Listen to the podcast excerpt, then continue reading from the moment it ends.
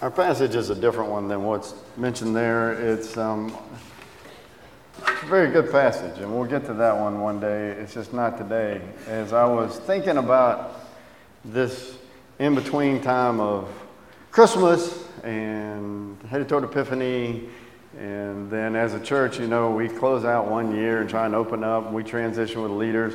I thought back to when I was a kid and on the playground. I don't know what playgrounds are like for you, but basically for us, it was just a field with rocks and dirt and glass.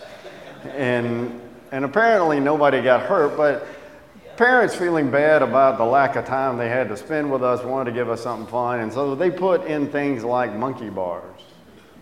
And monkey bars are great once you've done it a lot, but it's high enough off the ground and so that you can get about halfway and then you can just hold on as long as you want, but sooner or later gravity is going to win and you're going to fall.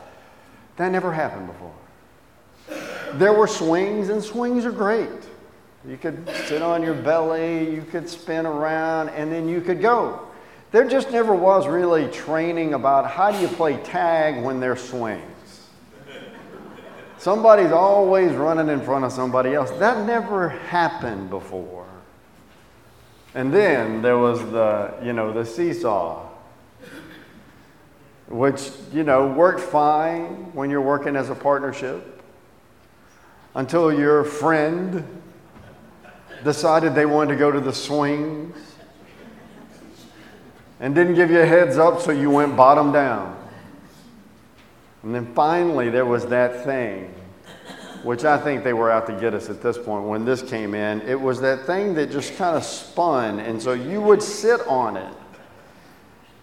And you would just spin around and around and around and around.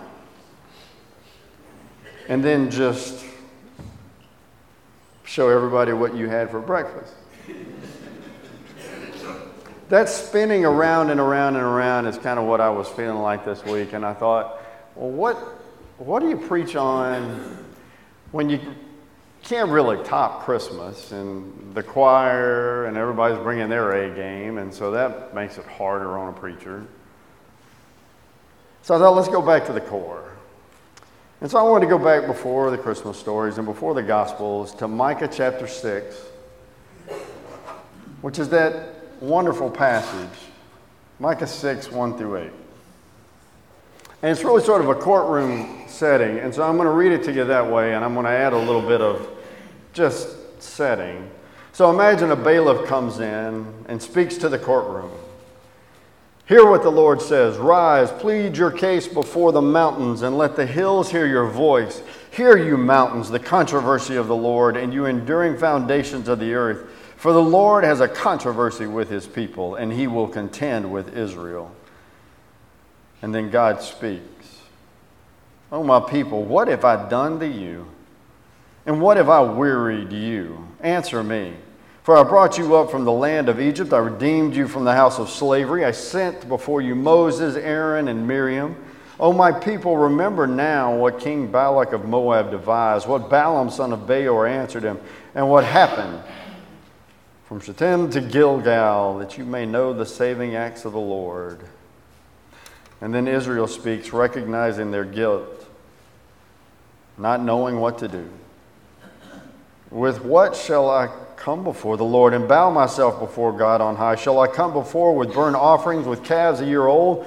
Will the Lord be pleased with thousands of rams, with ten thousands of rivers of oil? Shall I give my firstborn for my transgression, the fruit of my body for the sin of my soul? And the judge declares what God wants as if it should have been obvious. He has told you, O mortal, what is good. And what does the Lord require of you but to do justice, to love kindness, and to walk humbly with your God? Friends, this is the word of the Lord. Thanks be to God. Um, in order to make our Christmas complete, Nate and I went over to the video game store for a missing piece. Nate got out to go in, and we have a new puppy named Dabo.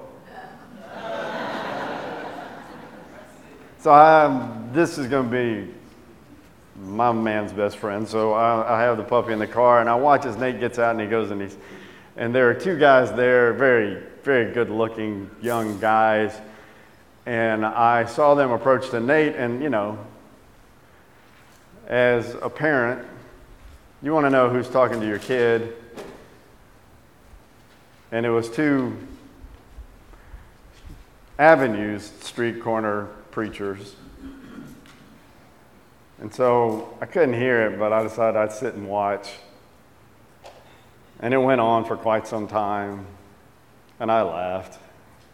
Because I could have gotten out and then we'd have gotten in a. I'd have just been playing mind games at that point. It wouldn't have been sincere because I wanted him to hurry up so we could go back and play video games. But there is that sense, and the message that I understand he got was just how bad off we are. That sense of sin that we are all guilty and begin as sinners. I love, there's a story about a famous king in Russia that decided to visit the jail in his country, and so he had, uh, you know, a kingly type seat, and one by one they came up, and he said, Why are you here? And one after one, they said, I, it is, I was framed. I didn't do what they said I did. It was really some other guy named Boris. I don't know. And one after one, they came up and they just kept protesting. And he said, Thank you, and sent them on their way. And finally, there was one guy sitting in the empty room, and the king sent his uh, guard. He said, Hey, bring that guy up here. And the guy came up and he said, Why are you here? He said, Your Majesty, I'm here because I did everything they said I did. I stole. I, I did so much. And everything they said I did, I did it and more. And the king looked at his soldier and he said, Take this guy and get him out of here. We cannot have this guilty man corrupting all these innocent people.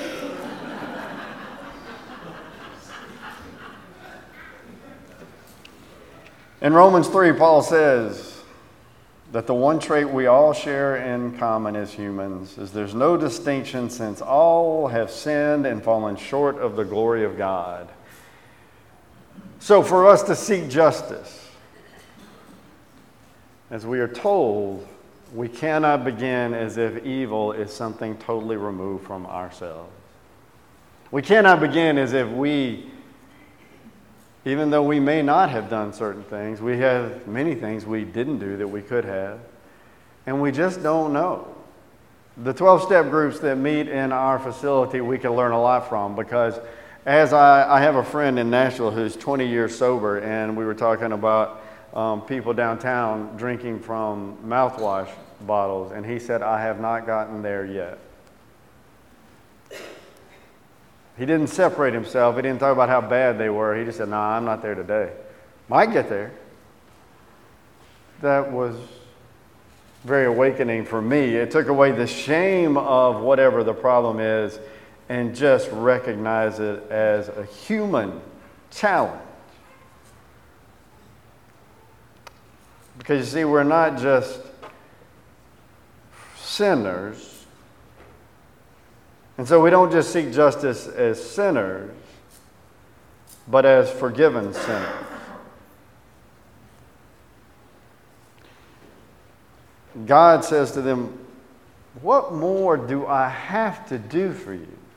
I got you out of slavery. I, I protected you. I put you together as a people. What more do I have to do to show that I love you? Pay attention. The Ten Commandments didn't come until after the deliverance. It wasn't do these commandments and then maybe I'll get you out. It was I love you. Now, if you're going to live together, try and do this. We don't just approach justice as sinners, but as forgiven sinners. In Matthew 18, Jesus tells this story. For this reason, the kingdom of heaven may be compared to a king who wished to settle accounts with his slaves. And when he began the reckoning, the one who owed him 10,000 talents was brought to him. And as he could not pay, his Lord ordered him to be sold together with his wife and children and all his possessions, and payment to be made. So the slave fell on his knees before him, saying, Have patience with me, and I will pay you everything. And out of pity, the Lord of that slave released him and forgave him. But that same slave, as he went out, came upon one of his fellow slaves who owed him a hundred denarii, and seizing him by the throat, he said, Pay what you owe. And his fellow slave fell down and pleaded with him, Have patience with me, and I will pay you. But he refused, and he went and threw him into prison until he could pay the debt. And when his fellow slaves saw what had happened, they were greatly distressed, and they went and reported to their Lord all that had taken place. But the Lord summoned him and said, You wicked slave, I forgave you all that debt because you pleaded with me. Should you not have had mercy on your fellow slave as I had mercy on you? And in his anger, the Lord handed him over to be tortured until he could pay his entire debt. That's a pretty hard system. You can't pay a debt, so you get thrown into prison where you can't work until you can pay the debt, or you get tortured. That's a terrible system. But what the servant didn't get was that as somebody who's been forgiven a debt, he should go and give others grace. He should go and share with him the grace that he received, not because he's that good, but because God is. So let me tell you where we are, and then let me take us to the place, the new place. So we seek justice as sinners, knowing we can't look for evil totally outside ourselves or outside our group. We seek justice as forgiven sinners, called to give mercy as we've been given mercy. And we seek justice not left to remain living as sinners. And so, what this puts for us is what we mentioned in the concerns is a hope for those we care about, but also a hope for the world. That the world as is is not something we can be satisfied with. And so, the way we will realize that to change the world doesn't come from being punitive, it comes from being, well, like God and to do as God said, to seek justice, love kindness or mercy, and walk humbly with your God. Justice comes as we seek to do things with kindness and with mercy. The word used here in Micah is often translated justice, but it's really righteousness and living rightly. So let me contrast Machiavelli and Plato. Machiavelli was a prince, and he saw as being a prince, the main job was to protect the nation, and so he redefined virtue. For Machiavelli, virtue meant doing whatever it takes to protect the state. An action was not judged by an outside standard of morality, but the action was judged by success. And that's where the line comes. The ends success justify what you had to do to get there. But Plato talked about a purity of soul, which means that not the ends justify the means, but the means are the ends. The people of Israel were guilty and felt bad about who they were not, and God said, or the judge said, It's been obvious you cannot pay for your debt in sacrifices, and that was never the point. Punishment is not what God believes in, it's what we believe in. God wipes debts clean and says, Now go live differently. Seek justice, love kindness, walk humbly with your God. So when you think about justice, think about being in right relationship. And when you do so, perhaps a better way of thinking about sin is a way of thinking about what it means to be human. And what it means to be human is that we get confused, that we make mistakes, that we get lost, that we stumble again and again and again, just because that's what it means to grow. So, as you are trying to figure out life, don't make it more complex. Obviously, God does God's job, so quit trying to do that job on others. And instead, seek justice, love kindness, walk humbly with your God. Give people the grace. Yes, justice requires action. Yes, responsibility is part of what it means to be an adult and to be a member of society. Accountability is something that is required. But these are all things that mature people seek for themselves. Calvin and I have a relationship, it's Calvin's word. Everybody needs an accountability partner. He used that at FCA over here when we went to McEachern for FCA, and then we just kind of realized that's the role we play for each other, but that's the role we are to play. Accountability so that we can grow. Accountability so that we can be able to respond or responsible for our choices and then learn and make better ones. Accountability so that we can learn to have self respect and respect for those we live with. Accountability so that the justice is something that is needed in the world means that we will live in right relationship with one another as God has called us to that we will live in right relationship with God. For what other way is there to live other than weeping and gnashing of teeth? What does the Lord require of us? Seek justice, love kindness, and walk humbly with God. And the kingdom will happen. Guaranteed. Let us pray.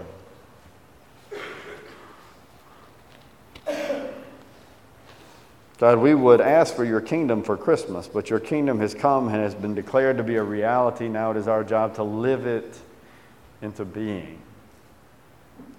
So, God, humbly, we have come and we lift our voices, seeking your kingdom, praying as we were taught, saying, Our Father, who art in heaven, hallowed be thy name. Thy kingdom come, thy will be done, on earth as it is in heaven. Give us this day our daily bread, and forgive us our debts as we forgive our debtors. And lead us not into temptation, but deliver us from evil. For thine is the kingdom, and the power, and the glory forever. Amen.